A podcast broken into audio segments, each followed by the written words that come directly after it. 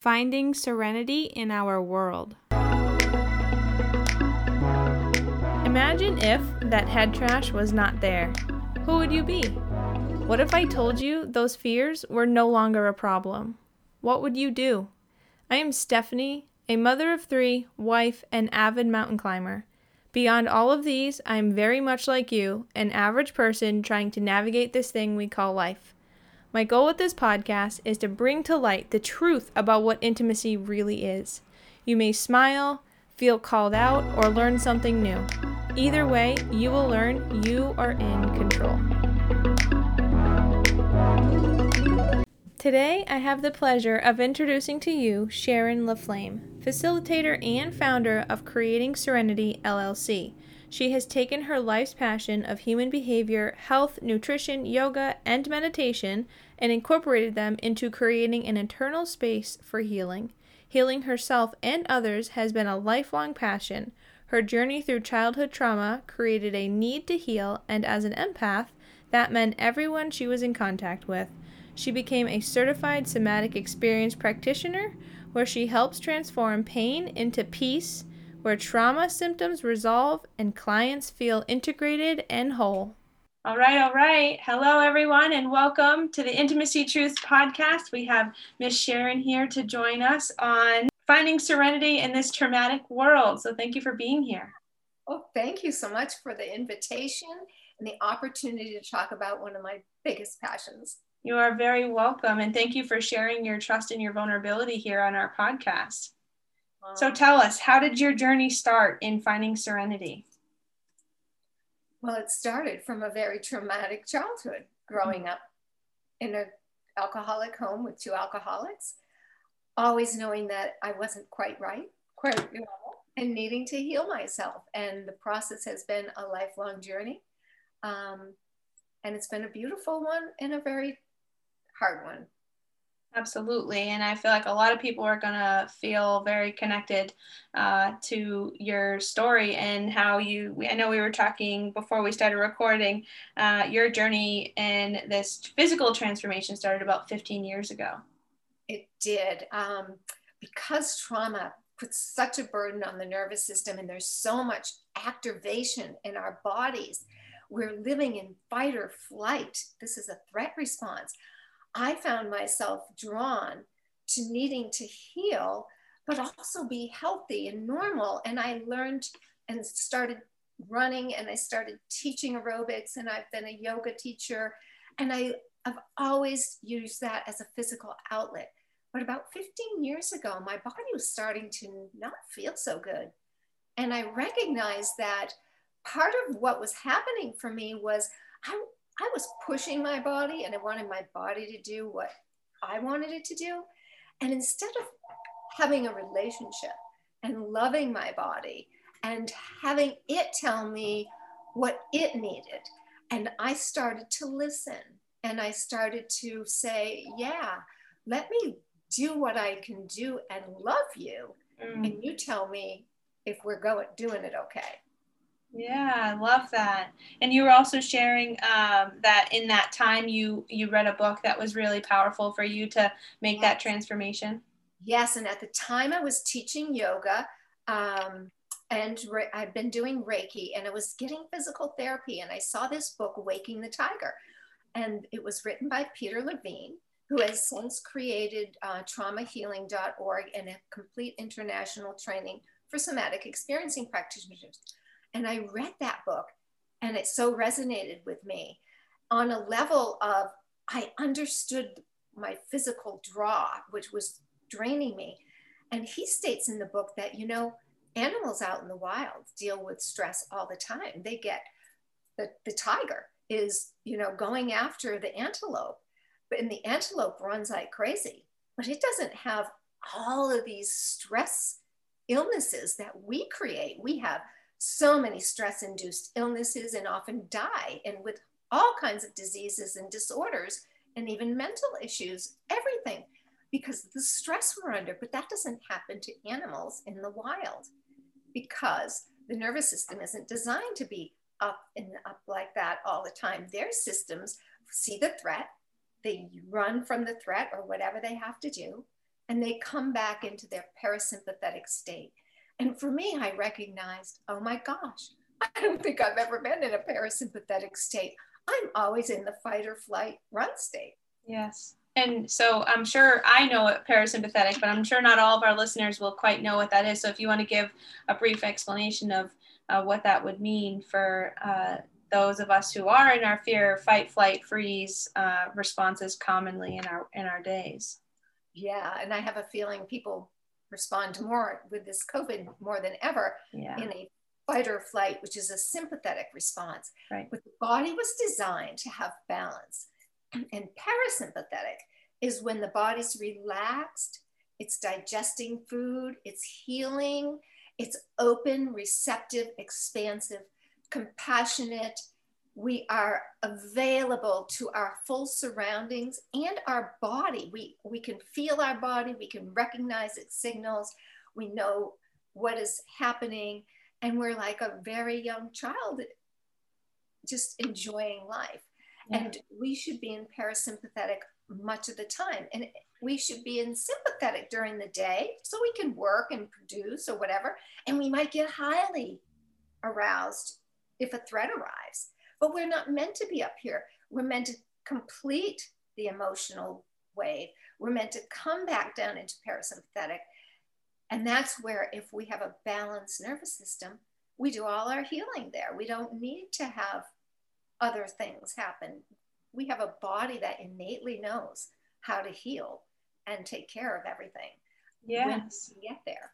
Exactly. And to, to bridge it back to what you were saying earlier, 15 years ago, instead of loving your body, you were working on it so hard. So was that uh, in from your realization, was that because you realized I'm always up here with running and yoga and working out, even though yoga is still calming, it can still heighten um, depending on if you're doing like a gentle yoga or, or more intense yoga class and stuff. So did you find that from working so much and being all the way up here that that's where the pain was coming from in your body? Um, I recognize that um, there was the after effect of that because initially, as you know, the endorphins of any kind of exercise make you feel great. Yeah, yeah. But when you start getting older, or I had repetitive injuries from my career previous as well that were mm. causing me a lot of pain, and I wasn't able to comp- compensate or overcome those. Yeah. Um, and that's when I recognized that what I was doing wasn't a loving thing for myself. Yes, very cool. I love this. I'm definitely going to have to look into uh, Waking the Tiger. I often give the example of um, the fight, flight, freeze, faint, you know, responses and how we're always thinking that there's a tiger around the corner in our modern day way of processing the world. And uh, living in that state is not comfortable for anyone cognitively, emotionally, meant like all of it. it. It's definitely intertwined. So tell us a little bit about somatic healing and um, being a somatic experience practitioner. Well, I um, I've recognized, and probably experientially more so than ever, that the body's ability to feel safe has to come from the bo- from the body. We have to feel it. We can't think our way into safety. So we can. I went through tons of cognitive type things, and they make sense conceptually. But if we can't integrate them into the body, and we can't feel a sense of safety, we can't come into a relaxed parasympathetic state, which is where we become whole and integrated and vital and alive. That's where we come up with our creativity. That's when we really thrive and feel whole. And um, so we get so disconnected and we get so driven by our brain and our concepts and what we think we need to do in this world. And it's really, it's a self-imposed system. We, yeah. We're born into it that starts it. And we lose the ability to really connect with our body. And so, as a somatic experiencing practitioner, I like people to understand that not just your brain is at work, but your entire body is full of interoceptive, neuroceptive capacities, always letting you know if you're safe or not, and always trying to keep you well and in a healthy state. Mm. And if we fully listen and are available to it, and that's why people sometimes need help. We can access all those little cues that our body's saying, oh, am I relaxed and comfortable right now? Or am I really kind of fearful right now and I need to be aware? And we tune into all those aspects of ourself. And that's what I love facilitating to bring in a loving connection with our body because so many of us, myself included, didn't have that. So we lost like 90% of our personhood and our identity and who we really are as a soul in a body. And um, so I love helping people realize, ooh, I can start a relationship with myself and yeah. trust it. I can trust it because so many people don't even trust their body because, well, we're kind of taught that. And we also have disconnected from it because it's been painful. Exactly. The the um, self-imposed. I, am going back to. I was taking notes as you were talking, so I could remember the self-imposed way of thinking, and and it's definitely we when we're when as kids when we're being raised into the humans that we our parents are forming us into. If we were raised into um, a situation or if we were raised in a situation that wasn't necessarily super beneficial to forming a healthy identity and healthy attachments uh, it, it, there's you're right it creates this conflict. And there's a lot of these unspoken rules that we sort of follow and we don't necessarily uh, give ourselves the opportunity to pause and be like what are my beliefs? And and where are these thoughts coming from? And um, i'm trying to think of an example of a client right now, but I'm I'm having a hard time of drumming one. Ah, I was just talking to a client and she she had this belief that if she took the time to take care of herself um, that it wasn't it was it was like that was a big no-no. You weren't allowed to have a voice and she wasn't allowed to have a voice in her childhood. And so as an adult she's she, she's always going around helping everybody else and trying to take care of everyone else. And and she's now finding like okay I, I do deserve a voice. And just because i'm using my voice and somebody else disagrees with my voice doesn't mean i'm wrong I still mm-hmm. get to have a voice. We're both we're we both have our voices. And if they're opposite of each other, that doesn't mean one is right, one is wrong. It's just we're both having our voice, right? And so it's very special to have that somatic experience of I am amazing and I and I do have my voice and it's very empowering to watch that transition in working with clients. It is such an honor and a privilege to be helping people become really aware with a curiosity allowing, I mean, for us to allow a compassionate awareness for yes. ourselves. I mean, we're not, like you said, we're not trained like that. The, the system doesn't reward us to take care of ourselves or even consider ourselves a priority. And when we start to recognize we are, and we can really offer that compassionate awareness and start to really recognize what is happening here. And it's really an inherently perfect system if we can allow ourselves to connect with our body. I like to tell people uh, we're gonna we're gonna learn what your old operating system is, and we're gonna create a new one right? So when you have a car, most people just know how to press the gas pedal. They don't know how to press the brake.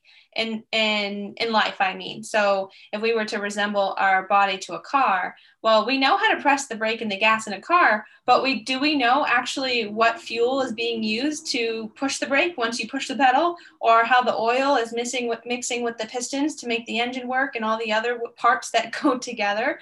Most people don't uh, know that about uh, the engine of a car.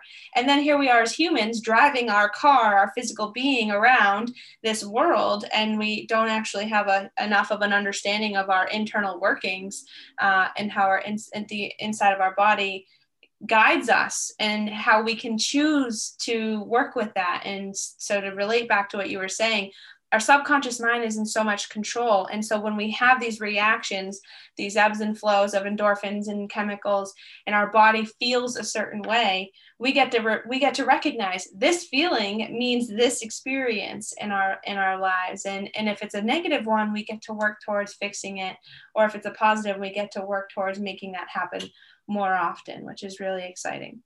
And I love your um, idea of the car, and I would like to just interject yeah. that we are a car. Our activation sympathetic is the gas pedal. Go, go, yeah. go. And the brake is the parasympathetic dorsal and ventral vagal systems. And we get a car and we see the check engine light come on and we go, oh, I got to take care of it. But we have these symptoms and we get illnesses and everything from this sympathetic gas drive and we ignore them. Mm-hmm. We take care of our cars better than we take care of all these symptoms are our body telling us take care of me. I'm yeah. doing my best, but you're not helping me. Yeah. yeah. and, um, so I love that analogy. I definitely like too that uh, the thing about the the parasympathetic and the sympathetic nervous systems is our choices and behaviors guide what happens to those systems. And so when those systems, sometimes we, they don't, we don't have control. Sometimes the subconscious mind just takes control and does what it's going to do because it's learned over time how to do this behavior on its own without you thinking about it. Um, and so when we're figuring out like, okay, I need to learn how to press the brake. And even though our sympathetic nervous system, right, uh, yeah, is skyrocketing, we have to remember that is an old operating system that we have uh, pre- predisp- we have trained our body into that old operating system. So yes we feel like we need to take it up a notch but really we need to learn how to work through that uh, disconnect and, and learn how to press the brake a little bit more when when we're heightened it to reverse and go back and retrain rewire as you said earlier. In our in our threats in life um, they can be real and we've had them all. Yeah. and they've risen our sympathetic activation and they can just be a thought which you know we we can think ourselves into this activated right scary yeah. thought and so where my uh, somatic work is a little different than we do talk and we talk about meaning and behavior and emotions and feelings images that may have come up with all this stress and things that, and trauma mm-hmm. we might have dealt with but i don't just deal with the of those concepts we go right into the body where all those chemicals are stored, where all that activation is stored, which is sensation. And yeah. we work with that sensation.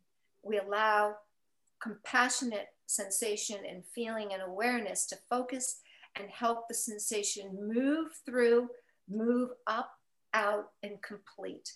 Yeah. And that's how it's different than what another therapy might offer, because we work with the body and all the activation that's there we release it so the body then can come into relaxation, into a state. Because as much stress as we have in our life, we often don't come back down to full sympathetic. We, I mean, parasympathetic and relaxed. Yeah. Yeah. We stop somewhere, you know, here, and each event brings us even less down. We stay at this highly activated state. And when we start to release it from the body, we can start to get down into the parasympathetic relax, digest, heal brings the brain back on board because we lose the prefrontal cortex when we're in trauma. Which stress. is the thinking brain. we yeah. lose a lot. We lose so much. We can't, you know, we have the stomach issues and so much because um, when you're in a survival mode, you don't need to have babies. You don't need to eat. You don't need to do a lot of stuff. Mm-hmm. You need to survive, and your body's only trying to do that. So it doesn't need to think either. It doesn't need to do a lot of stuff. We get pretty well.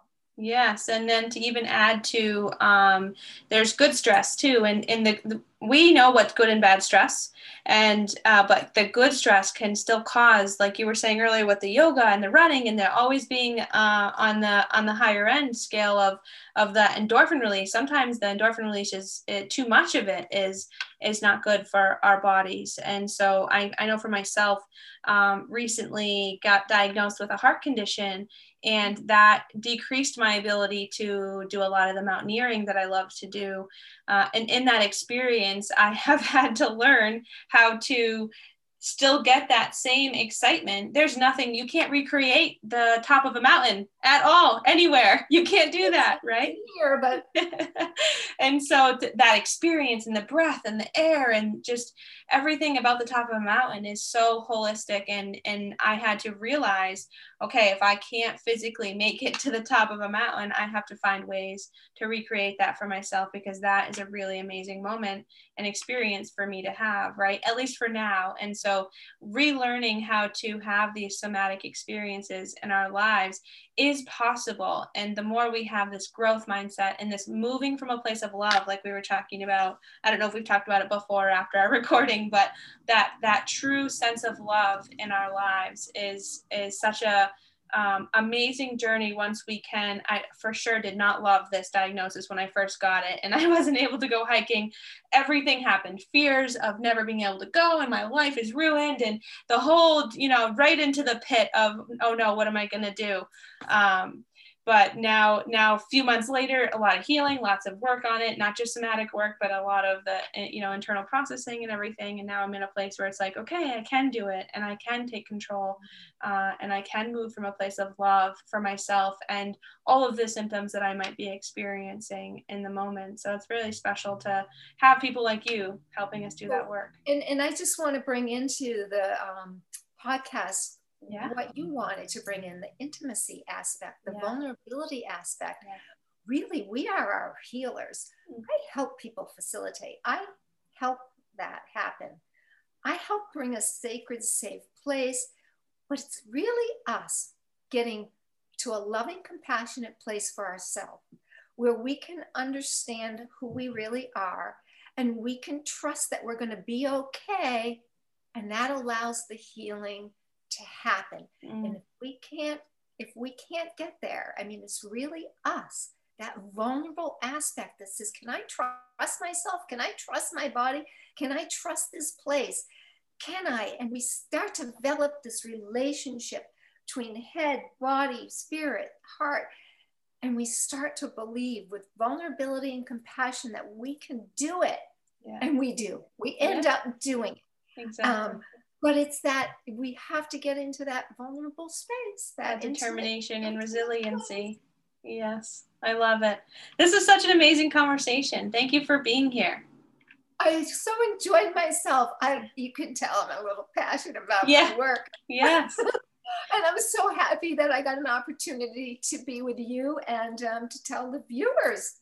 Absolutely. Thank you very much. And so uh, before we go where can people find you? What's your website it's creatingserenitynow.com. Wow. So they can reach me there, and all my social media is there. There's a place you can email me there and um, tells you a little bit about the work, a little bit about me, and it also gives the ACEs score, which is, I'm not sure if you've brought this up to, with any other of your guests, but it's the um, adverse childhood experiences. And it's only 10 questions. Mm and you talk about your childhood and it was done like 25 years ago by kaiser permanente but it has so much about what happened in your childhood has affected our adulthood with illness early death i mean so much stuff that they've determined. And it's a real easy quiz to take and if anybody questions you know, is my childhood affecting me? The ACEs quiz is on my website and it's easy to get other places. I recommend people to give it a try. Yes, and if you have any further questions after you do take that that uh, test, you're more than welcome to reach out to Sharon. Yes, I offer a free discovery session. We get a chance to explore somatic work, get a little idea of what how it feels and how it goes, little introduction, and it's a marvelous experience without having to risk anything. I love it. Thank you. You're welcome. Thank you.